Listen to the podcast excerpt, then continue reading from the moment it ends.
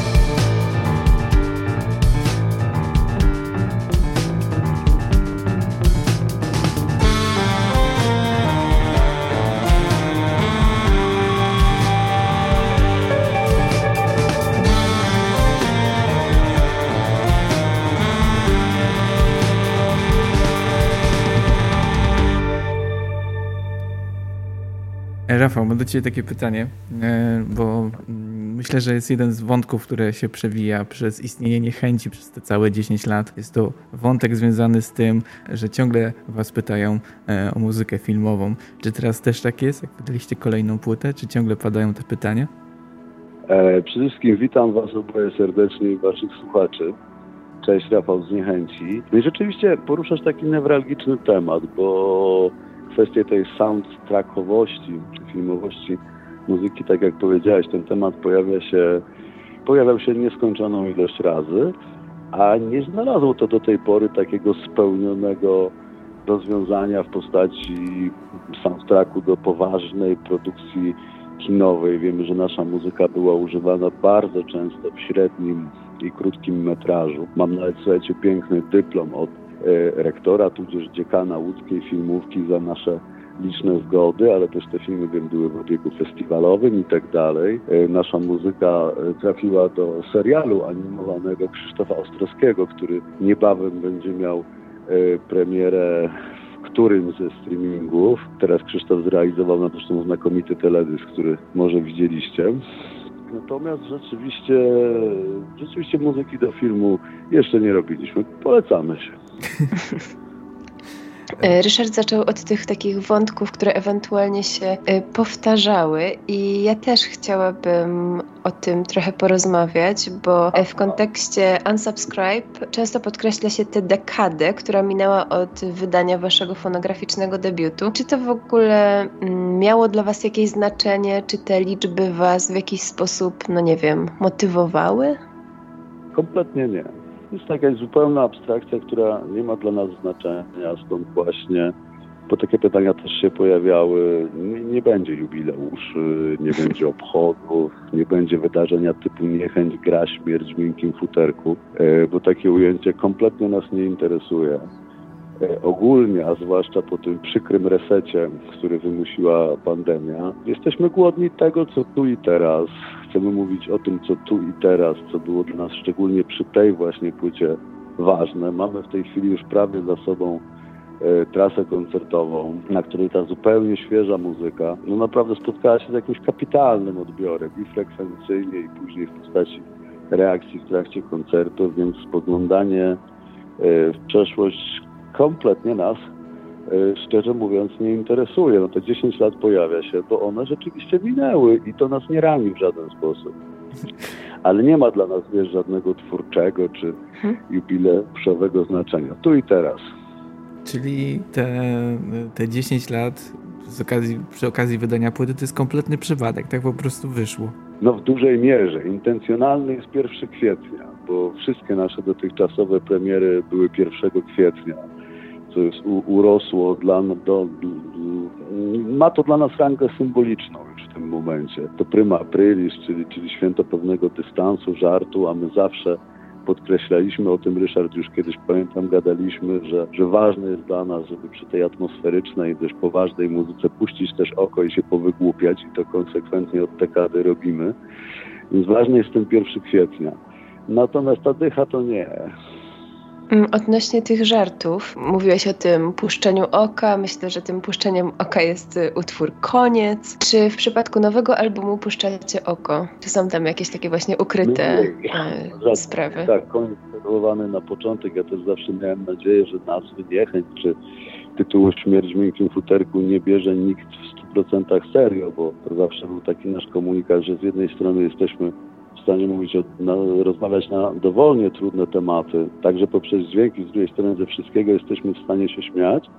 Natomiast rzeczywiście, słusznie, na nowym albumie jest tego zdecydowanie mniej. Na koncertach już było, bo, bo były śmieszne gadki i, było dużo śmiechu. Natomiast istotnie mm, nasza intencja przy powstaniu tego albumu była być może powszechna. Ja obserwuję w ogóle takie uwspólnienie tematów w sztuce, ale te ostatnie 2-3 lata były tak do przesady i w niechciany sposób sugestywna, że skupiliśmy się na tym czasie i jak już mówiliśmy parę razy, nie miała być to płyta ani o pandemii, ani o, e, ani o ekologii, ani o kryzysie klimatycznym, ani migracyjnym, ani społecznym, ani politycznym, ale miała być o tym, co nam to wszystko w głowach porobiło. A siłą rzeczy jest to rzeczywiście poważniejszy album od poprzednich, bo zrodziły go, no nie oszukujmy się, poważniejsze czasy czasy, które no, postawiły nas przed y, większymi kłopotami, problemami, wyzwaniami niż te, w trakcie których powstawały nasze poprzednie albumy, a tym razem szczególnie mieliśmy intencję jakoś tego ducha czasów oddać. I, i tu szczególnie cieszę się, czytając dość liczne recenzje, w których często podkreśla się bardzo taki aktualny, współczesny charakter tego albumu. A skoro tak, no to musiało być trochę mniej śmiesznie. Zdecydowanie teraz jest trochę e, mniej śmiesznie, ale też zauważyłem taką, taką ciekawą rzecz, bo ten album powstał dzięki waszym słuchaczom, dzięki Tak, zrzutce. to piękne było bardzo. Niektóre wpłaty były wzruszające i strasznie fajnie, że to wyszło właśnie w ten sposób, ale tam w opisie e, było napisane, że już macie gotowy materiał, a materiał był nagrywany na początku pandemii. Czy ten materiał przez to się trochę zmieniał w studiu? Bo ten temat pandemii jakby zadział się troszkę później, tak jakby zrobić linię czasu. Ale ja mówię, to nie jest płyta o pandemii. To nie jest płyta o kryzysie uchodźczym, to nie jest płyta o kryzysie klimatycznym. Nie, wiesz, nigdy nie będzie inspirować się doraźną publicystyką. Też nie oszukujmy się, że pewien kryzys, kryzys też świadomości, który obserwujemy, nie zaczął się wraz z pandemią, tak? Zobacz, co wcześniej działo się na tle niepokojów społecznych, politycznych, tego klimatu, tej ekologii. My o tym nie mówimy. Mówimy o tym, co nam to robi w głowach, bo rozglądam się wokół i widzę ludzi dużo bardziej zneurotyzowanych i zagubionych niż pięć lat wcześniej. I jest to być może powszechna refleksja, bo jej słuszność jest oczywista, widzimy to wszyscy, ale to jest to bardzo silny impuls, y, o którym umówiliśmy się, że spróbujemy opowiedzieć w tej muzyce. Więc ta pandemia, wiesz, no, a teraz mamy wojnę, nie? I jakby czytałem ba bardzo fajne refleksje w recenzji Hacińskiego z polityki, który od, bawiąc się tam różnymi znaczeniami, doszukuje się tam już i tej wojny, wiesz, doszukał się i Krzysztof Ostrowski robiąc teledysk bardzo mocno. Myśmy takie, aż takiej intencji nie mieli. Nas interesował kryzys w ludzkich głowach, i to próbowaliśmy oddać. Wymienialiśmy się spostrzeżeniami z Ryszardem, że ta płyta jest taka bardzo intensywna, ta muzyka jest niezwykle gęsta. Czy mm, jakby zakładaliście, że ona może w słuchaczu potęgować pewne emocje, pewne uczucia, lęki, czy raczej chcieliście, żeby to była ucieczka? Y, wiesz, ucieczka, rozładowanie emocji, to znaczy nie no, zakładaliśmy, że to może być silne doświadczenie, ale gdzieś na samej mecie, na końcu pozytywne. Wiesz, może to jest naiwne i może to jest patetyczne, ale ja wierzę w ten antyczny ideał takiego katarzis, że mhm. zderzając się z czymś, co nie jest, wiesz, popem z komercyjnego radia o godzinie 14, tylko wypowiedzią, która jest w jakiś sposób zaangażowana. Możemy się zderzyć z czymś trudnym, ale po to, żeby się oczyścić, żeby przerobić ten temat, przepracować, więc e, w naszej intencji na końcu ta płyta ma być też symbolicznym końcem, stąd utwór Epilog, który nazywa się Epilog, zwróć uwagę, jest najbardziej najweselszy, najbardziej roztańczony. My kpiliśmy sobie, żartowaliśmy sobie, że, że w ten sposób zapowiadamy, czy też trzymamy kciuki za nowe lata dwudzieste, za nową Republikę Weimarską, za to, że być może już wychodzimy z tego wszystkiego i wchodzimy w czas intensywnej, beztroskiej zabawy. No zasłużyliśmy sobie już na to wszystko, więc ten album wraz z utworem finałowym, celowo trochę odklejonym od treści zasadniczego albumu, ma nas trochę przez te nasze doznania z tego okresu przeprowadzić, ale wpuścić nas już w nowy czas, który wierzymy, że będzie fajniejszy. Wiesz, my naprawdę mieliśmy takie intencje. Czy to jest czytelne w przypadku muzyki stricte instrumentalnej, no, no zawsze pozostanie dla mnie no niewiadome. Ja nie umiem ocenić czegoś, co sam z kolegami zrobiłem. No ale taki był zamysł. No, pilot na pewno tak e, szokuje, jak się słucha po raz pierwszy płyty. E, człowiek się nie spodziewał właśnie tej zmiany i myślę, że jest właśnie skuteczny w swoim wydźwięku. Strasznie się cieszę, no bo my zawsze bardzo dbamy o ten wolność narracyjny, no, że chcemy coś tam wyrazić. Czy łatwo było wam to tak, mam wrażenie, że trochę skutecznie rozbrajasz wszystkie um, takie um, materiały prasowe, które są o tej płycie, bo tam właśnie um, te hasła, które właśnie powiedziałeś, że ta płyta tego nie dotyczy, się trochę pojawiają, ale tam też jest podkreślone, że w jakiś sposób troszkę inaczej, macie trochę inne źródło muzyki. Do tej pory źródłem muzyki byliście wy sami, jakby wasze emocje, jakaś chęć nagięcia brzmienia zespołu Niechęć, a teraz właśnie spojrzeliście na świat. Bardziej chcieliście coś skomentować. Czy to było łatwe, łatwe takie przestawienie się na jakby inne źródła? To jest bardzo ciekawe pytanie. Na pewno było bardzo ciekawe i bardzo inspirujące, a jednocześnie było w pełni organiczne. To było naturalne. My zawsze przystępując do pracy nad materiałem czytamy i dyskutujemy, e, co chcemy zmienić czym się inspirować zarówno w sferze muzycznej, jak i w kwestii tych ogólnych haseł humanistycznych, które mają sprowokować takie, a nie inne emocje i też temu albumowi jakąś spójność i jakiś sens. Ja być może nie umiem odpowiedzieć na pytanie, było łatwo czy trudno, bo z jednej strony było to bardzo silne emocjonalne doświadczenie, z drugiej strony ten album powstał pomimo tych wszystkich Wybaczcie kolokwializm delikatnych, cholernych opóźnień, które już były pandemiczne. Proces powstania i nagrania tego albumu był tak naprawdę szybszy niż przy poprzednich płytach. No to, że on się musiał odleżeć. Zresztą, przepraszam, ale nie chciałem wydawać płyty y, w realiach pełnego zakazu koncertów. Nie miałoby to dla nas sensu. Ale cała płyta powstała bardzo szybko, więc te hasła, te założenia, y, zarówno formalne, jak i treściowe, y, chyba w nas trafiły. I, I, chyba to działo się szybko. Z drugiej strony działo się to na gigantycznych emocjach, bo kiedy wyjeżdżaliśmy nagrywać ten płycie, no to tak naprawdę legalne było pójście do apteki najbliższego spożywczaka, kiedy robiliśmy wspomniany przez Ciebie crowdfunding. Crowdfundingu było mnóstwo, ale tyczyły się one ratowania ludzkiego życia. Myśmy sobie zażyczyli pieniędzy na bardzo komfortowe nagranie płyty, więc to było bardzo w tych czasach, bardzo też w kontrze do tych czasów nie, nie umiem odpowiedzieć, czy to było łatwe. Wiesz, to bardzo ciekawe pytanie. Na pewno wyszło to bardzo organicznie, bardzo naturalnie. Na pewno było to bardzo szczere. Z jednej strony poszło łatwo, bo poszło szybko. Z drugiej strony było bardzo silnym doświadczeniem emocjonalnym. Twórcze, ciekawe, intensywne. Nie wiem, czy łatwe w tych i materiałach prasowych, i recenzjach, i w ogóle w tym, co już padło o tej płycie, jest mowa właśnie o tej atmosferze, którą chcieliście oddać muzyką. A powiedz, jakie były założenia brzmieniowe tego albumu? Co chcieliście zmienić albo wnieść w brzmienie niechęci? Tym razem postanowiliśmy w jaki sposób zainspirować się współczesnym hip-hopem, trapem i elektroniką, ale tak jak zawsze w niechęci to nie miał być i nie mógł być banał. No to nie będzie nigdy tak, że w niechęci pojawią się stwierdzące trapowe hajchety i odsunięte do tyłu basy, no bo to byłoby żałosne. Staramy się patrzeć na to w sposób szerszy i w związku z tym te inspiracje mogą nie być czytelne dla mało osłuchanej osoby, mam nadzieję, że nie będą czytelne, dlatego że dla nas to była dyskusja nad takimi pojęciami jak no właśnie czas i brzmienie w muzyce.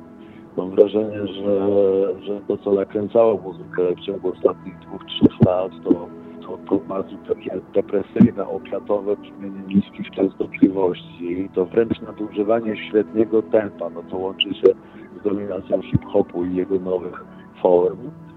To miało być dla nas y, na pewno inspiracją i na pewno było. Tam są takie utwory jak y, Praga czy niechęć, odnosząc się do nich, które się, które nam się założeń spełnione. Mam wrażenie, że nam się udało. Zrobić to nowocześnie, ale całkowicie po swojemu. Przy okazji poprzednich płyt yy, zauważyłem, że mieliście takie swoje yy, rytuały, nie wiem jak to nazwać. Na pewno ważny był producent Sebastian Witkowski, który dorzucał tam yy, swoje rzeczy, swoje syntezatory, czas miksowania. Ponownie Sebastian ponownie był autorem miksu masteringu i ponownie był gościem jako artysta na tej płycie. Tu Sebastian jest poniekąd częścią teamu i tam również się to dzieje tym razem. Też zauważyłem, że u was jest też chyba ważne miejsce, gdzie nagrywacie. W sensie y, śmierć w miękkim futerku było nagrywane według wywiadów w bardzo dziwnym miejscu. Teraz wyruszyliście gdzieś tam daleko właśnie, żeby się odciąć od ludzi troszeczkę. Czy to jest dla Was ważne, e, właśnie miejsce pracy? Bardzo. No my przede wszystkim na co dzień żyjemy i mieszkamy w Warszawie. Każdy z nas tutaj poza zespołem ma też swoje życie. Ktoś ma dzieci, ktoś realizuje się też w jakiejś innej dziedzinie. W związku z czym dla mnie bardzo ważne jest, że my musimy gdzieś daleko wyjechać, żeby tę płytę nagrać. I to jest to pierwsze założenie, w którym chodzi o to, żeby oderwać się od codzienności żeby rzeczywiście być 24 godziny na dobę, czy tam 18, bo trzeba się zdrzemnąć, czy 16, bo trzeba zjeść, ale, ale żeby to był rzeczywiście czas poświęcony tylko na nagrywanie tej płyty, żeby to było 5-6 dni, które są całkowicie poza naszym y, codziennym życiem. I to jest to pierwsze założenie, które jest bardzo ważne i mam wrażenie, że nam się zwraca fajnymi krążkami. Wiesz, że nie jedziemy do studia wracając e, w korkach, że, że, że, że, kolega jak... No to po prostu, że nie ma nas tutaj, gdzie na co dzień jesteśmy. I rzeczywiście no, staramy się wybierać ciekawe studia i ciekawe miejsca i tym razem no, pojechaliśmy dużo dalej niż poprzednio. Nie w sensie kilometrów, chociaż też, ale, ale bardziej udało się zrealizować to założenie, bo przeglądając oferty studiów nagraniowych bardzo często przeczytasz, że ono się znajduje w magicznym rezerwacie i tak dalej, tylko w praktyce ono się znajduje 2-3 kilometry dalej w okolicznej wsi, a na wyprawę do tego rezerwatu nie masz czasu, bo pracujesz na około. Tym razem było inaczej. Tym razem trafiliśmy do studia, które literalnie jest wybudowane na szczycie góry w Kotlinie Kłodzkiej. W dodatku ściany tego studia w połowie, równo w połowie składają się ze szkła. Bardzo polecam każdemu wklepać sobie w wyszukiwarkę Monochrom Studio, gdzie jest to pięknie sfotografowane, bo to z miejsca robi wrażenie i wygląda tak, jak rzeczywiście wygląda, więc my nagrywaliśmy tę płytę patrząc na przepiękną, rozległą panoramę Kotliny Kłodzkiej. Najbardziej efektowne było, kiedy przyszła burza, no, która przez też się wręcz wjeżdżała do tego studia, stojącego rzeczywiście na szczycie góry. Ja wiem, że to już tak troszkę brzmi hollywoodzko, i, i, i z rejonu fantazy, ale rzeczywiście tak było. No, absolutnie niesamowite miejsce. Wiesz, no, studio na szczycie góry z przezroczystymi ścianami. Hej, jedziemy tam, no. I no fantastyczna przygoda, zwłaszcza, że to był czas, który nie był dobry i miły, a myśmy sobie uciekli magiczne okoliczności, w przepiękne miejsce, w którym rzeczywiście ten proces yy, był taki w pełni zaangażowany. No, no, no kapitalna przygoda, kapitalna.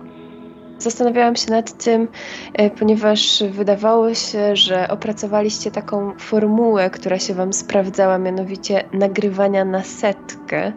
E, a jak było tym razem? Tak samo, tak samo. Znaczy my zawsze mamy celowo jeden utwór, który nagrywamy po części na śladach, żeby bardziej pobawić się z nim produkcyjnie. Na pierwszej płycie był to utwór dubowy, na drugiej płycie to były, jeśli pamiętam, echotony. Tym razem taką rolę spełniła ballada Puste Łąki. Chcieliśmy się pobawić trochę dubami, trochę ambientowymi przestrzeniami i tak to było. To też była absolutnie magiczna sytuacja, kiedy już absolutnie zmęczeni ostatniego dnia, dwóch już pojechało, my trzech siedzimy w tym studio już owinięci w koce, nie całkiem trzeźwi i zrelaksowani, odsłuchujemy, czy tam wszystko gra słuchamy tych pustych łąk i mówimy, że kurde, tu by pasował chór. Na co nasz pianista i ja zaśpiewam. Ale zależy, żeby tych głosów to trzeba zaśpiewać, wiesz, 5-6 oktawy, to to. I ja zaśpiewam 5-6. I faktycznie wbił do studia, złapał mikrofon, on jako dzieciak chodził na chór przez ileś lat. Jest osobą wykształconą muzycznie dość gruntownie i, i, i nagrywał te kolejne pozbawione słów, wokalizy, a my siedzieliśmy kompletnie osłupiali. Więc zawsze zostawiamy sobie jeden utwór, żeby wykorzystać studio jako instrument, żeby się tym pobawić. Ale cała reszta płyty jest absolutnie walnięta na setkę. To, to jest tak samo jak na koncercie. Wiesz, możemy sobie utwór nagrać dwa, trzy razy, żeby potem spokojnie zdecydować, czy któreś wykonanie wyszło lepiej, ale to są utwory wiesz, od pierwszej do ostatniej sekundy zarejestrowane w jednym take'u, jednym podejściu, tak samo jak na koncercie. Tym razem tak samo jak poprzednio. E, mieliście już szansę sprawdzić się z tym materiałem właśnie w tej koncertowej odsłonie. Możesz e, zdradzić e, trochę jakiejś impresji, jak wam się grało i jak było?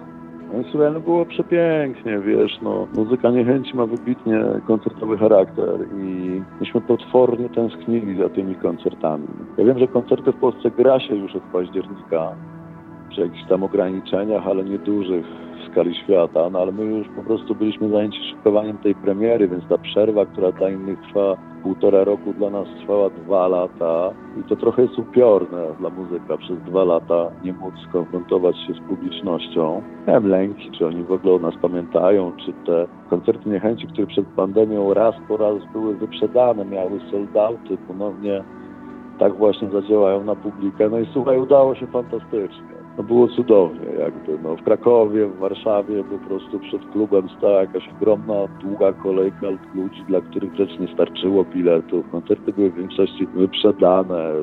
Miały kapitalną frekwencję i kapitalny też odbiór. No, cudownie się grało dla tych wszystkich ludzi, a oni nie dość, że licznie przybyli, to naprawdę bardzo cudownie i entuzjastycznie reagowali. My nie wiem, czy dla własnej potrzeby napełnienia się tym wszystkim, zrekompensowania sobie tych lat zakazów, czy, czy po prostu chęci zaprezentowania materiału w całości i malutkiej ucieczki do starszych rzeczy, no wyszło, że te koncerty trwały po dwie, dwie i pół godziny. Wszystkie, każdy jeden na tej trasie. No ja nie widziałem, żeby jedna osoba wyszła przeciwnie. No oni bardzo chcieli drugi bis, no, którego już nie byliśmy w stanie zagrać, bo po dwóch i pół godzinach grania no nie masz już siły. Ale było to wspaniałe, oczyszczające doświadczenie. Coś przepięknego, no. coś, coś na co na pewno czekaliśmy dwa lata i, i co spełniło nasze oczekiwania. Wiesz, no, pytanie, co będzie dalej, ale podsumowując tę trasę, Jestem bardzo, bardzo zadowolony. Wiem, że chłopaki też. I był ten taki fajny w niechęci aspekt, że ludzie naprawdę brali w tym udział, że wchodzili w interakcję, co było wyczuwalne. Nie no, bawiliśmy się szampańskim. Z ostatniego, jak do tej pory koncertu w sobotę w Spatizie wyszedłem o siódmej rano, więc minęły dwie doby. Ja nadal bardzo źle się czuję. Ale nadal mam znakomity nastrój. No było, było świetnie. No, ta trasa nie wiem, czy chłopaki z zespołu też, ale miałem bardzo duże oczekiwania. Oczekiwałem, że ona wiele mi zrekompensuje i tak się stało. Przenosząc album na koncerty, mm, mieliście jakiś konkretny plan, jakieś konkretne założenie, co zrobić z tym materiałem, żeby no, trwał trochę dłużej, no mówiłeś od dwóch i pół godziny, e, album jest trochę krótszy. Czy były jakieś założenia, plany, czy po prostu wkradła się trochę improwizacja? Zresztą u nas zawsze jest ten element improwizacji. Nawet mam teorię, że bezpośrednio po premierze ten materiał i tak jest bliższy temu, co jest na płytach, niż przy kolejnych występach w trasach, więc tak myśleć, ile to potrwa, jak Cure za chwilę. Poza tym no, chcieliśmy dosłownie na dwa, trzy utwory cofnąć się do starego repertuaru, ale wybraliśmy dawno już połączone w taką jedną, pozbawioną przerw suite utwory Atak, Trzeba to zrobić i Krew. Wiem, że jest nasz, Ryszard. Jasne na z tego wychodzi nam na żywot taki set, który nie zmieścił się na jednej stronie winyla, więc tutaj doszło 40 minut, no i licząc matematycznie, no doszło sporo improwizacji dłuższej niż w studio. Tak, no nie, nie myślałem o tym w ten sposób, ale jeśli to się nie wydarzyło, to te czasówki by się nie zgadzały, więc masz rację, tak. No ale na tym ta muzyka polega. Ona ma być żywa, ona ma być za każdym razem trochę inna. I to, że dany utwór jednego dnia trwa 5 minut, a drugiego dnia 15 minut, no to no taka niechęć zawsze była. My nie gramy free jazz. Nas nie interesuje muzyka, w której nie istnieją żadne założenia, bo to niestety zbyt często przerada się w nudę dla słuchacza jeśli nie jest się młodym Kifem Jarrettem, więc te nasze improwizacje są ujęte w jakieś ramy. My wiemy, gdzie zaczniemy, gdzie skończymy. Mamy gdzieś po drodze parę punktów, gdzie wiemy, że się złapiemy, ale no są tam obszerne partie, gdzie nie kontrolujemy czasu tego wykonania studio zresztą też na, na żywo jest publiczność, której pozytywna reakcja, wiesz, uśmiechnięte od ucha do ucha twarze, czy kiwanie się, tańczenie, czy zwykły wrzask, no nakręca, nakręca zespół i no, raczej wydłuża te utwory. Żaden koncert nie trwał dłużej niż dwie godziny, co było dla nas też jakimś tam zaskoczeniem. No także na tej płaszczyźnie, że oni wszyscy chcieli jeszcze drugiego bisa później. No bardzo to było wzruszające. Po dwóch latach przerwy wracasz na taką trasę z pytaniem, tu uda się wskoczyć w to miejsce, w którym byłeś wcześniej. Przeważnie w życiu takie założenie jest skazane na niepowodzenie, no bo wszystko się zmienia, a tu no, odbiór był naprawdę fantastyczny. I aha, bo tam jeszcze dwa długie utwory, które zarejestrowaliśmy w studio, pojawią się dopiero jesienią w wersji winylowej, która będzie dwupłytowa. Te utwory też były grane. No ale to i tak się nie zgadza. No znaczy, że improwizacje były i że były, było ich sporo. Aga zauważyła, że zespół Niechęć ma grono oddanych fanów, w sensie takich na maksa zaangażowanych, którzy no, wesprą zespół, jak trzeba nagrać płytę. Powiedziałaś trochę, że miałeś wątpliwości, e, czy ci ludzie nadal są, ale chyba teraz jesteś już utwierdzony w przekonaniu, że są tak, tak. chuligani niechęci. Przepraszam, odszczekuję i przepraszam. Oni byli, oni przyszli, oni kupili bilety, kupili płytę, bawili się świetnie, e, robili wielki hałas, wielką wymianę emocji. I jeśli była we mnie taka refleksja, czy oni po nieco ponad dwóch latach o nas pamiętają, to bardzo ich za to przepraszam, bo pamiętali, że hej, jak przyglądałam się waszym social medium, to właśnie te reakcje były tak żywe pod każdym waszym postem, jakąś informacją o płycie czy koncercie, że wydaje mi się, że dla zespołu to musi być ogromna satysfakcja, że muzyka spotyka się z takim odbiorem, że słuchacze tak bardzo czekają na to żywe spotkanie. To też chyba musi być no, super ważne. Tak, mogę powiedzieć tylko tak. No. tak jest. jest rzeczywiście grupa słuchaczy, z którą ten kontakt jest taki intensywny, fajny i wzruszający, bierze się właśnie z tego, że Niechęć jest bardzo energetycznym zespołem koncertowym. Wystawiamy bardzo duży nacisk na te koncerty i nawet jeśli na pierwszy rzut ucha zakwalifikujesz tą muzykę jako jazz z elementami elektroniki, no to energia na koncertach jest y, rockowa, punkowa to ma być intensywne doświadczenie i prawie zawsze nam się to udaje. I, i rzeczywiście myśmy wielokrotnie doświadczyli, że ci słuchacze, którzy do nas wracają, czy którzy tak żywo odpowiedzieli na ten crowdfunding, oni zaczynają się z tego, że przeczytali recenzję i stwierdzili, że pójdą na koncert, że, że, że, że ten dialog, ta relacja zawsze zaczyna się na koncertach.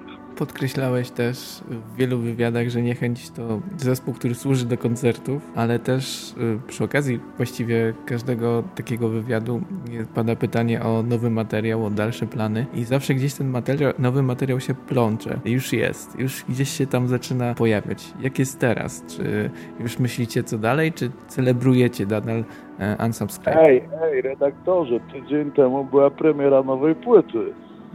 No wiem, ale... Dajcie chwilę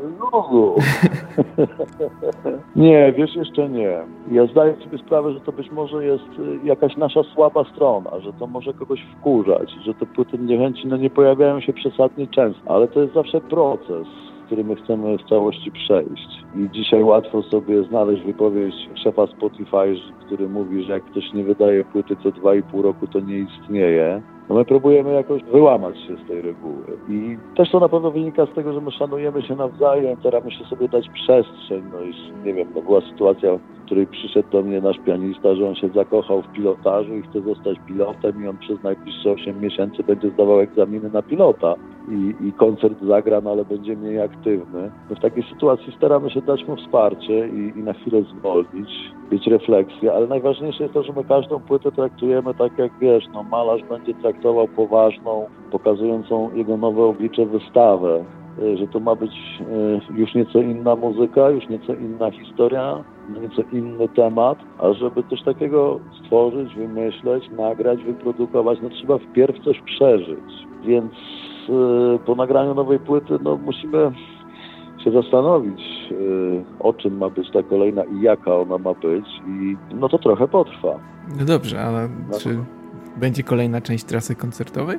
Słuchaj, no ja mam trochę nadzieję, że, że tak, no to, to już zależy od propozycji, które w tym momencie rzeczywiście widzę na skrzynce się pojawiają, co bardzo cieszy, natomiast zobaczymy, jak to wyjdzie.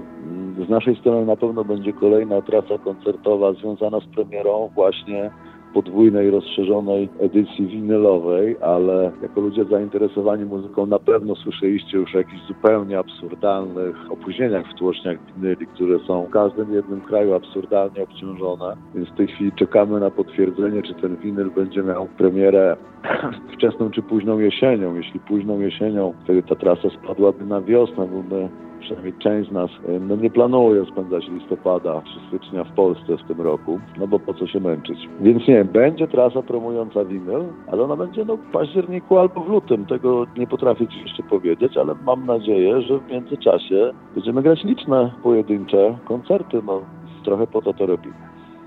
Słuchajcie, jeżeli macie tylko okazję, sięgnijcie po płytę Unsubscribe. E, zespół Niechęć jest świetny, e, nowa płyta jest świetna, a my rozmawialiśmy z Rafałem Błaszczakiem, mastermindem stojącym za Niechęcią. Dzięki Rafał za rozmowę. Dzięki wielkie. Bardzo dziękuję Wam, dziękuję Rysiek, dziękuję Agnieszka i dziękuję wszystkim Waszym słuchaczom.